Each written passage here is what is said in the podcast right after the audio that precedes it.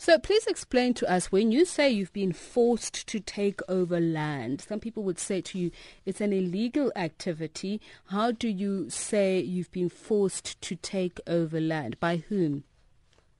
Um, we've been forced to take over the land because the people of Soshanguve, the community of Tshwane, is suffering to have the place to stay. So we made them to dwell in that land, to occupy that land due to a need that they have. And we will never call it illegal in any sense because the land does not belong to city of Tshwane and that land does not belong to the so-called Mr. Nel, who is a Boer claimant owner of that land. So in your mind, the land belongs to whom? I will not say in my mind. In reality, and the documentary proof that you are having, is that the land belongs to Plastic Parks, PTY Ltd, which is a company that is registered duly by the law. Mm-hmm. And uh, Mr. Nel was claiming that the land belongs to him, whereas in 1994, there are certain owners of the land, of which I forgot their names, they told him to guard the land. And after to got the land, the Absa Bank bought the land somewhere in 2003. Then it was bought in 2011 by that PT, by that Plastic Park Pty Ltd.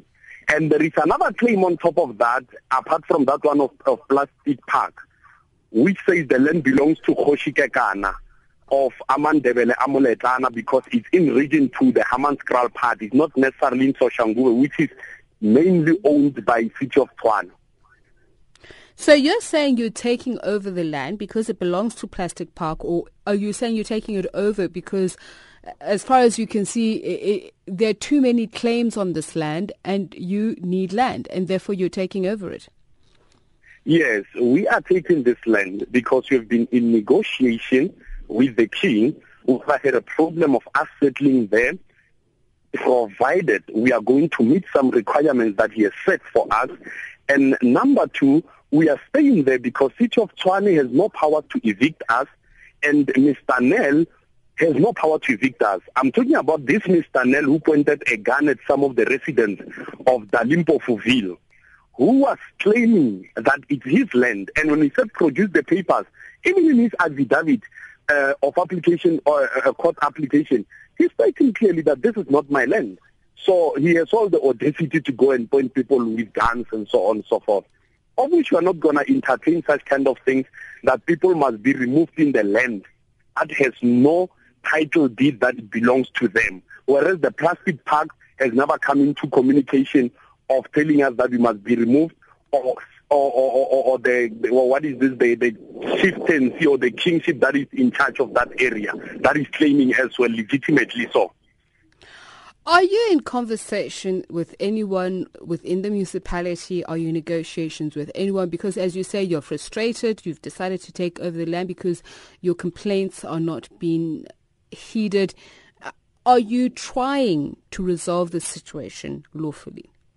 Look, we were interested in talking with the city of Tshwane.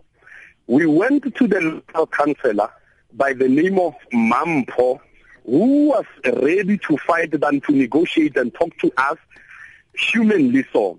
So that resulted into the remember that we are dealing with the numbers of people who have occupied the land.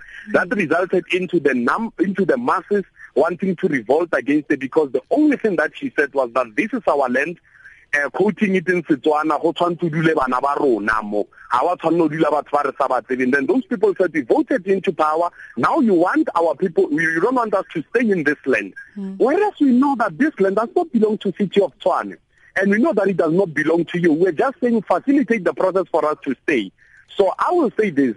The council has not come to us and communicated fairly with us on on on, on fair play. The only thing that they did was to send the, the, the so-called joint venture and Metro Police without negotiating.